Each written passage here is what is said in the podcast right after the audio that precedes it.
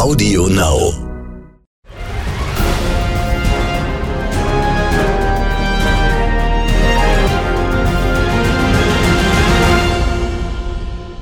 Wie tickt Amerika? Der NTV Business Podcast aus New York. Hi, hello and welcome. Ich bin Sandra Navidi, jetzt mit aktuellen Themen von der Wall Street aus New York. Schwerpunkt heute: Kryptowährungen. Sind sie die Zukunft oder ein einziger Betrug? Im Fokus. An kaum einem Thema scheiden sich die Geister mehr als an Kryptowährungen. Aber was sind Kryptowährungen? Sind es überhaupt Währungen? Woher kommen sie und wie funktionieren sie? Kann man damit bezahlen? Können sie herkömmliche Geldsysteme ersetzen? Muss man mit einer Blase rechnen und stellen sie eine Gefahr für die Finanzstabilität dar? Hierzu spreche ich heute mit Nuriel Rubini, dem renommierten Volkswirtschaftsprofessor der New York University Stern School of Business und CEO von Rubini Macro Associates. Darüber hinaus ist Nuriel auch mein ehemaliger Chef. Hi Nuriel, thank you for giving me this interview. Such a pleasure, Sandra. Thank you. Nuriel, du hast Kryptofanatiker als Cyberterroristen bezeichnet, weil sie wegen deiner Kritik an Kryptowährungen sogar Morddrohungen gegen dich ausgesprochen haben. Warum sind Kryptoanhänger so militant und was hat sich da abgespielt? Well, uh, these are really ja, es gibt darunter viele Cyberfanatiker und viele davon haben keinerlei wirtschaftliche und finanzielle Kenntnisse. Sie wissen nichts über Geld, Bankgeschäfte, Geldpolitik und Zentralbanken, aber sie wollen die Welt radikal verändern. Und ihre Ideologie und Bücher haben nicht selten einen rechtsextremen Einschlag. Sie ähneln dann White Supremacists, also den Rechtsradikalen in den USA. Ihrer Auffassung nach ist der Staat schlecht, Unternehmen sind schlecht, Banken und Banker sind schlecht. Häufig haben sie anarchische Züge mit rechter Einfärbung. Hinterfragt man sie, reagieren sie aggressiv. Es sind auch viele Hacker dabei, die mir Drohungen schicken und versuchen, meine E-Mails und meine sozialen Medien zu knacken. Sie werden also wirklich unangenehm. Sie haben auch Heerscharen von Internet-Trollen, die alle terrorisieren, die sie kritisieren. Sie sind wie religiöse Fanatiker und die sind ja bekanntlich nicht sonderlich tolerant. Das klingt bedrohlich. Warum tust du dir das noch an? Uh, das hat mehrere Gründe. Einer ist, dass es im Cyberspace unglaublich viele kriminelle Aktivitäten gibt. Es tummeln sich Betrüger, Steuerhinterzieher, Geldwäscher, Menschen, die versuchen, andere übers Ohr zu hauen. Und ich mache mir Sorgen um eine Blase, wo die Leute aus Angst, etwas zu verpassen, alle in Krypto investieren wie Ende 2017. Viele haben ihr ganzes Geld reingesteckt und die Preise sind immer weiter angestiegen. Dann fiel der Preis von 20.000 auf 3.000 und viele haben ihr Hab und Gut verloren. Es gibt sogar Hinweise darauf, dass Studenten in den USA ihre Studentendarlehen für den Kauf von Krypto verwendet und massive Verluste erlitten haben. Daher denke ich, dass ich mit meiner Aufklärung sozusagen etwas Gutes tun kann, insbesondere für Anleger, die die Betrügereien und kriminellen Aktivitäten nicht durchschauen und auch sonst keinen blassen Schimmer im Hinblick auf das Risiko und die Verluste haben. Außerdem bin ich Experte für Blasen Phasen und wenn ich eine erkenne, dann sehe ich es als meine Pflicht an, darauf hinzuweisen und davor zu warnen. Zitat der Woche. Das Zitat der Woche kommt diesmal vom legendären Investor, Multimilliardär und Gründer von Berkshire Hathaway, Warren Buffett. Er sagt, In terms of cryptocurrencies generally, I can say almost with certainty that they will come to a bad ending. Im Hinblick auf Kryptowährungen kann ich mit ziemlicher Sicherheit sagen, dass sie ein übles Ende nehmen werden. Erkenntnisgewinn. Zum Wesen der Kryptowährungen frage ich jetzt noch einmal den Ökonomen Nuriel Rubini. Nuriel, warum nennst du Bitcoins Shitcoins? Und sind Kryptowährungen wirklich Währungen? Ein Zentralbanker sagte mir, ich solle sie Crypto Assets nennen, also Anlagegegenstände, weil sie nicht wirklich Währungen seien. Uh, das stimmt total, weil der Begriff Kryptowährung in vielerlei Hinsicht eine Fehlbezeichnung ist. Jeder, der die Geschichte von Geld und Währungen kennt, weiß, dass erstens Voraussetzung einer Währung ist, dass sie als Rechnungseinheit genutzt wird. Das heißt, Waren und Dienstleistungen müssen in ihr berechnet werden. Zweitens muss die Währung einheitlich sein, damit man den Preis einer Ware mit dem Preis einer anderen Ware vergleichen kann. Drittens muss die Währung ein skalierbares Zahlungsmittel sein. Das heißt, man muss mit ihr viele Transaktionen wie den Kauf von Waren und Dienstleistungen tätigen können. Und viertens muss eine Währung auch ein stabiler Wertspeicher sein. Wenn du dir aber Kryptowährungen anschaust, sind sogar die bekannteren ein Betrug. Deshalb nenne ich sie auch Shitcoins, weil 85 Prozent Betrug sind und der Rest von ihnen sonst wie scheitert. Nur sehr wenige haben überlebt. Die meisten Kryptos sind Schrott und selbst Bitcoin oder einige der anderen bekannteren Kryptos, es sind keine Währungen. Erstens sind sie keine Rechnungseinheit. Niemand berechnet den Wert von Waren in Bitcoins, geschweige denn in Ethereum. Zweitens funktioniert die Tokenisierung nicht. Wenn alles in verschiedenen Tokens oder Wertmarken übersetzt ist, kann man keinen relativen Preis für verschiedene Waren ermitteln. Wenn ich eine Coca-Cola mit einer Cola-Münze kaufe und eine Pepsi-Cola mit einer Pepsi-Münze und eine andere Ware mit einer anderen Münze, wie kann ich dann den relativen Preis von einer Coca-Cola und einer Pepsi-Cola ermitteln? Es ist unmöglich, weil alles in einem anderen Token bewertet wird. Das ist so, als ob wir in den USA Euro, Dollar, Schweizer Franken, Pfund und so weiter für Waren verwenden. Es wäre Chaos. De facto hätte man wieder eine Tauschwirtschaft. Sogar die Flintstones hatten mit ihren Muscheln eine einheitliche Währung und damit ein fortschrittlicheres Finanzsystem. Drittens sind Kryptowährungen nicht skalierbar. Selbst mit Bitcoin kann man kaum mehr als fünf Transaktionen pro Sekunde durchführen. Demgegenüber kann man mit dem Visa-Netzwerk 25.000 Transaktionen pro Sekunde durchführen. Ohne jetzt in die technischen Details zu gehen, aber die einzige Möglichkeit, Kryptowährungen zu skalieren, wäre sie zentralisiert durchzuführen. Und das widerspricht ja gerade ihrem Sinn und Zweck, dass sie dezentralisiert sein sollen. Und viertens sind Kryptowährungen kein stabiler Wertspeicher für Vermögenswerte, weil ihr Preis innerhalb eines Tages um 10, 20 Prozent steigen und am nächsten um 10, 20 Prozent fallen kann.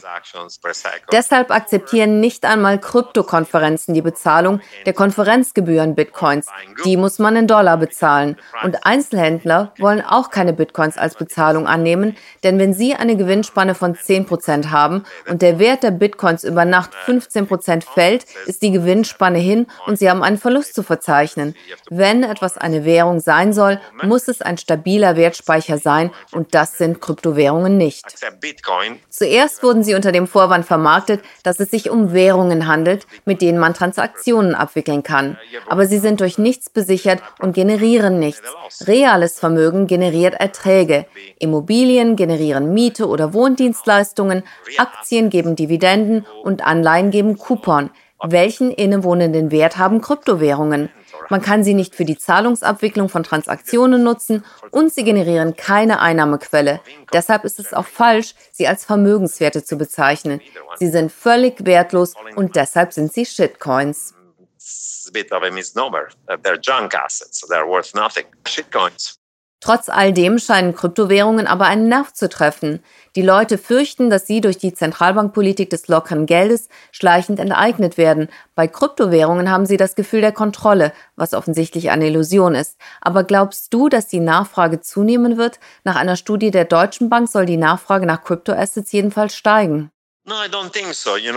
Nein, das glaube ich nicht. Es gibt diese Argumentation, dass Fiat-Währungen, also Papiergeld, durch die Zentralbankpolitik entwertet werden. Aber die Realität ist eine andere. In fast allen Industrieländern bleibt die Inflation seit ewigen Zeiten niedrig. Trotz aller Verrenkungen ist es bisher nicht einmal möglich gewesen, das Inflationsziel von 2% zu erreichen. Und auch in den meisten Schwellenländern, mit Ausnahme von Venezuela und Simbabwe, ist die Inflation niedrig. Das Argument, dass Papierwährungen durch das Gelddrucken entwertet werden, greift also nicht. Demgegenüber können Crypto-Assets aber schon innerhalb weniger Tage 20 bis 30 Prozent ihres Werts verlieren. Im letzten Jahr haben einige dieser Währungen Höchststände erreicht. Seither ist Bitcoin 65 Prozent gefallen. Die anderen Top 10 Kryptowährungen wie Ethereum sind 80 Prozent gefallen und der ganze Rest der anderen Shitcoins sind 99 Prozent im Wert gefallen. Also, Der Wertverlust innerhalb von zwölf Monaten war zehnmal höher als der von Papierwährungen. Das Argument, dass Papierwährungen gefährlich und riskant sind, basiert nicht auf Fakten. Wenn etwas wirklich gefährlich und riskant ist, dann sind es diese Pseudowährungen von Shitcoins. Deshalb verstehe ich auch die Kritik an Papierwährungen nicht. Und am Markt durchsetzen konnten sich Crypto-Assets bisher übrigens auch nicht. Klar, als der Bitcoin-Preis 2017 von 5 auf 15 auf 20 stieg und eine Blase entstand, hatten die Leute natürlich Angst, etwas zu verpassen und die Nachfrage basierte auf Spekulation. Aber seit der Preis für Bitcoin zusammengebrochen ist, sind die Transaktionen um 80 Prozent gefallen und die Nutzung um 90 Prozent. Keiner nutzt diese Währungen wirklich. Die einzigen Leute, die Crypto-Assets kaufen, nutzen sie nicht zum Bezahlen, sondern spekulieren einfach auf den Wert. Es gibt jede Menge Preismanipulation, Frontrunning, Wash-Trading, Fake-Trades. Akademische Studien haben gezeigt, dass bis zu 90 Prozent dieser sogenannten Trades fake sind und einfach gemacht werden, um Handel Handelsvolumen vorzutäuschen. Also, wo ist die Nachfrage? Wer nutzt Krypto zum Bezahlen und wofür? Die Nachfrage ist völlig zusammengebrochen. Es war eine Modeerscheinung, eine Blase, die geplatzt ist.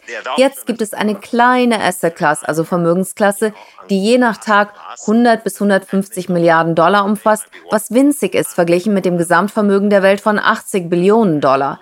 Sie beträgt damit 0,0001 Prozent vom Gesamtvermögen und de facto liegt der Wert bei null.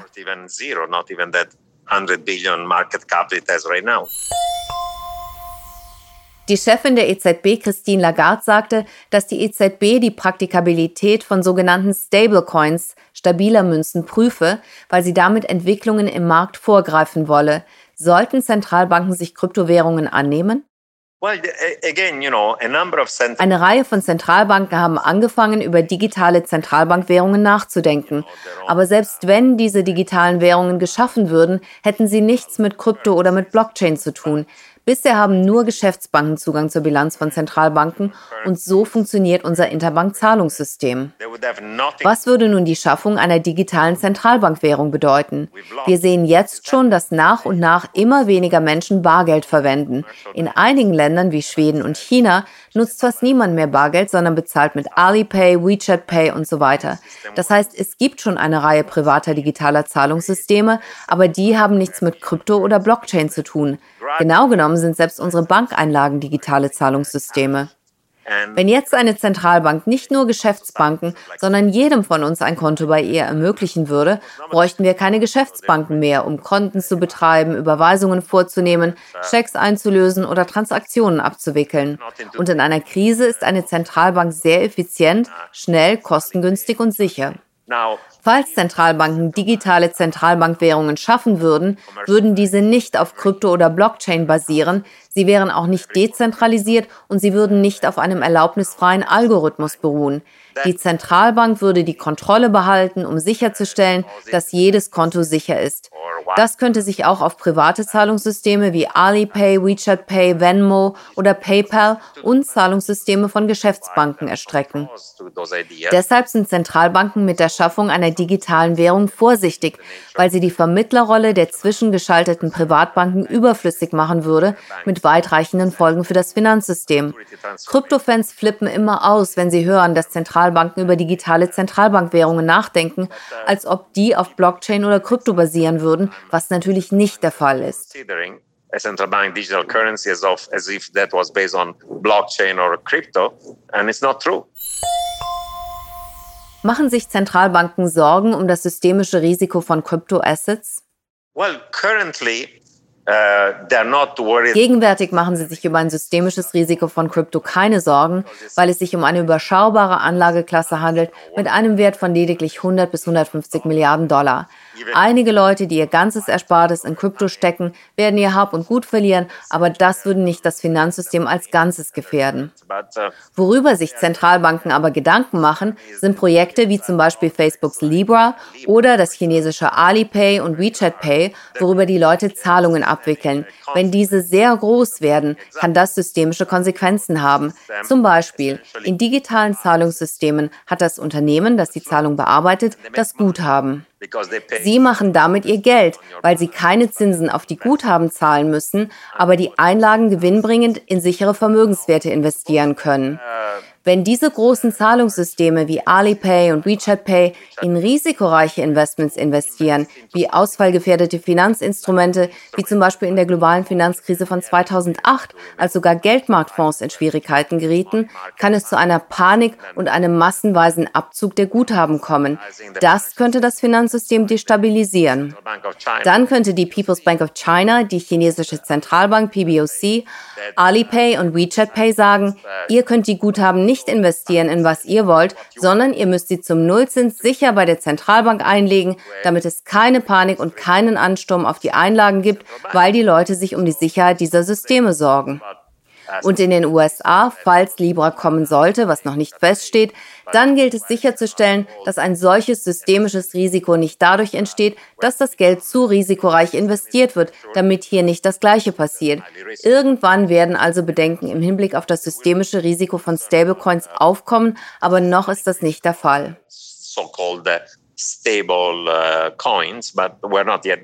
Was hältst du von Facebooks Libra? Ich gehe davon aus, dass keine Zentralbank oder Aufsichtsbehörde Libra zulassen wird. Die Pfeiler unseres Finanzsystems sind unter anderem die Regeln zur Bekämpfung von Geldwäsche und die Know Your Customer Regeln, also dass Finanzinstitute ihre Kunden kennen und prüfen müssen, um kriminelle Aktivitäten wie Menschenhandel, Geldwäsche und Terrorismusfinanzierung auszuschließen. Bei Facebook kann jeder ein Konto erstellen unter falschem Namen und gefälschter Identität. Jetzt stell dir vor, ich habe einen Fake-Account und ich bin ein Krimineller Krimineller, ein Geldwäscher, ein Steuerhinterzieher und jetzt kann ich von meinem Libra-Konto von den USA aus Geld nach Thailand oder zu einem Offshore-Finanzzentrum überweisen und Facebook hat keine Ahnung, wer und wo ich bin. Keine Aufsichtsbehörde der Welt wird das akzeptieren. Wenn Facebook Libra betreiben möchte, muss es die ganzen Regeln, die auch für Finanzinstitute gelten, befolgen und das wird aufwendig und teuer. Keine Zentralbank wird dulden, dass Facebook diese Regeln umgeht. Selbst Steve Mnuchin, der US-Finanzminister, der nicht gerade ein linker Bolschewik ist, hat gesagt, dass wir nicht zulassen können, dass Krypto zu den nächsten Schweizer Bankkonten werden, bei denen es von den Anbietern keine Prüfpflichten gibt und die Leute Geld verstecken und kriminelle Aktivitäten durchführen können. Alleine aus diesem Grund wird Libra nicht funktionieren. Wenn Facebook dieses Geschäftsfeld erschließen möchte, dann muss es sich als Bank registrieren und sich all den relevanten Vorschriften, Aufsichtskapitalanforderungen, Liquiditätsanforderungen, Kundenprüfvorschriften, Geldwäschebekämpfungsvorschriften, Finanzstabilitätsgesichtspunkten und so unterwerfen. Und dann haben sie eben auch die Kosten der Banken und keinen Vorteil mehr. Niemand wird ihnen erlauben, eine Bank einzurichten, ohne sich an irgendwelche Vorschriften zu halten und damit möglicherweise die Stabilität und Sicherheit des Finanzsystems zu gefährden. Also, ich denke, sie müssen sich als Bank registrieren lassen und dann wie alle anderen unter den gleichen Vorschriften und Kosten konkurrieren. Ansonsten wird Libra keine Genehmigung erhalten. Anywhere uh, in the current setup. It's, uh, it's not gonna happen and nobody's gonna accept it. Kann Krypto im Cyberspace überhaupt effektiv reguliert und beaufsichtigt werden? Oh, yeah, no, it can be. Na klar, das geht schon. Einige Strafverfolgungsbehörden haben es sogar lieber, dass illegale Transaktionen in Bitcoin und Krypto abgewickelt werden, da die Transaktionen buchhalterisch sozusagen öffentlich dokumentiert sind. Damit kennen sie zwar noch nicht die Identität der Person, die das Geld angewiesen hat, aber sie sind schlau genug, dass wenn sie großer Mengen von verdächtigen Transaktionen gewahr werden, sie dort ansetzen und herausfinden können, wer hinter den Konten steckt. Also verglichen mit dem gegenwärtigen System, wo Leute Gelder über Briefkasten Firmen und zwielichtige Finanzinstitute verschieben, ist es für Strafverfolgungsbehörden einfacher, Kriminelle per Krypto auszuhebeln. Die Leute denken fälschlicherweise, dass Krypto anonym ist, aber es gibt nichts, was an Krypto anonym ist. Und nochmal, wenn Krypto legitim sein soll, dann muss man, wenn man damit handelt, seine Bestände und Gewinne bei den Steuerbehörden angeben. Denn keine Finanz- und Steuerbehörde wird es erlauben, Geld am Staat vorbei zu verdienen. Entweder es wird alles offengelegt und Vermögen und Aktivitäten Anonymitäten werden deklariert oder es wird nicht erlaubt werden. Und es gibt viele Möglichkeiten, wie man gegen die Anonymität vorgehen kann. In Krypto wird immer von Dezentralisierung gesprochen, aber 99 Prozent aller Transaktionen werden über zentralisierte Börsen abgewickelt. Diese zentralisierten Börsen können reguliert werden. Also diese Idee, wir können uns einfach in die Anonymität flüchten, funktioniert nicht. Free anonymity is just um, nonsense. It's not gonna happen. It's not happening.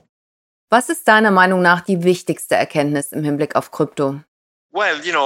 Die wichtigste Erkenntnis ist, ist, dass Krypto nicht dezentralisiert ist.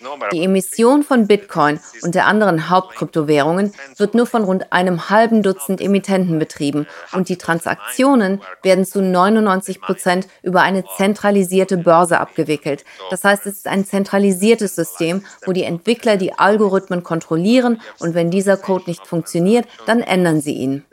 Vitalik Buterin, der Gründer von Ethereum, wurde als wohlwollender Diktator bezeichnet. Krypto ist ein zentrales System, in dem die Gründer und Codierer gleichzeitig Polizei, Staatsanwaltschaft und Richter sind. Hinter den Kulissen. Die Kryptogründer scheinen regelrecht im Geld zu schwimmen. Für ein Mittagessen für einen guten Zweck mit dem eben zitierten Investmentguru Warren Buffett blätterte der 28-jährige Gründer der Kryptowährung Tron, Justin Sun, mal eben locker die Rekordsumme von 4,5 Millionen Dollar hin, ohne mit der Wimper zu zucken. Zum Reichtum der Kryptogründer meint Nuriel, also der Reichtum im Kryptospace ist total konzentriert. Zur Illustration, der Gini-Coefficient, also Koeffizient, ist eine Methode, mit der die Verteilung von Einkommen und Vermögen ermittelt wird und damit auch der Level der Ungleichheit. Bei 100% gerechter, also gleicher Verteilung, liegt dieser Koeffizient bei 0. Liegt er bei 1, bedeutet dies größtmögliche ungleiche Verteilung von Vermögen. Das heißt, einer Person gehört alles.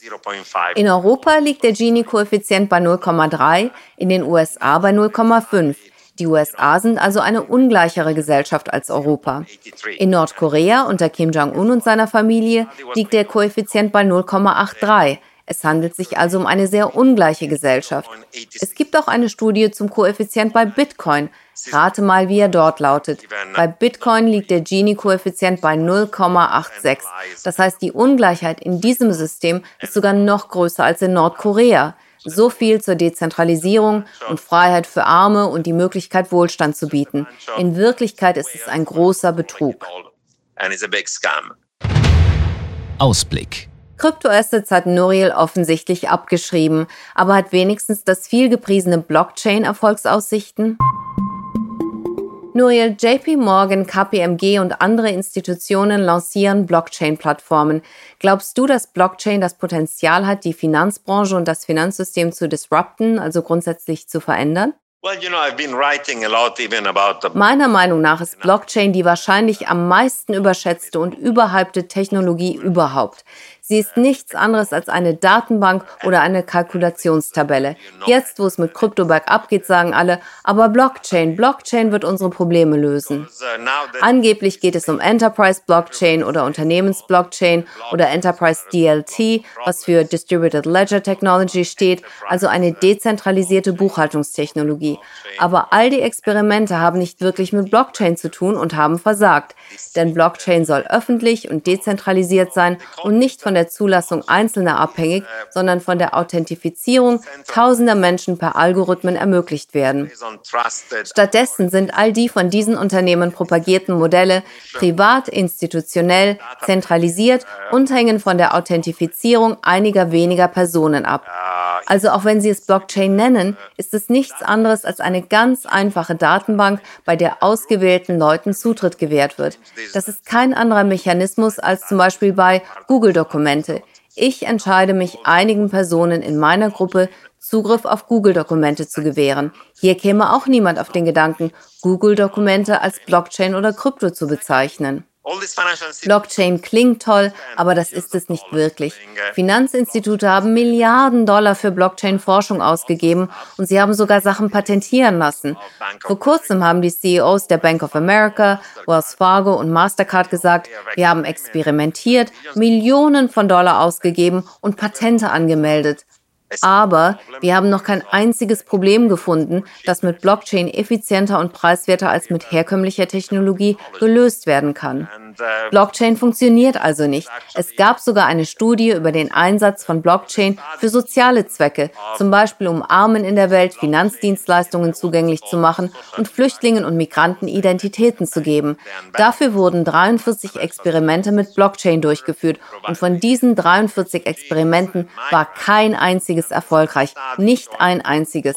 Es handelt sich um eine völlig überbewertete Technologie, die niemand wirklich versteht und die bisher noch kein einziges Problem gelöst hat. Es ist eine Technologie, die auf der Suche nach einem Problem ist, die es lösen kann. Es gibt jedoch kein Problem und keine Lösung, die Blockchain dafür liefern kann. Also meiner Meinung nach ist Blockchain völlig überflüssig.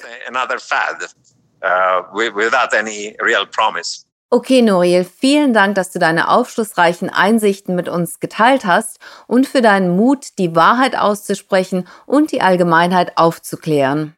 Always a pleasure to speak about important topics and great uh, to have had uh, this conversation with you uh, today, Sandra. Thank you, Noriel. Bye bye. Bye bye. Kryptowährungen haben eine regelrechte Goldgräberstimmung ausgelöst, aber bei genauerem Hinsehen zeigt sich, dass unsere gute alte Papierwährung vielleicht doch noch die beste von allen schlechten Lösungen ist. In diesem Sinne, vielen Dank, dass Sie dabei waren. Goodbye aus New York und bis zum nächsten Mal, Ihre Sandra Navidi. Redaktion Kirsten Frintrop, Produktion Laurenz Achilles. Das war Wie tickt Amerika, der NTV Business Podcast aus New York. Dieser Podcast ist eine Produktion von AudioNow.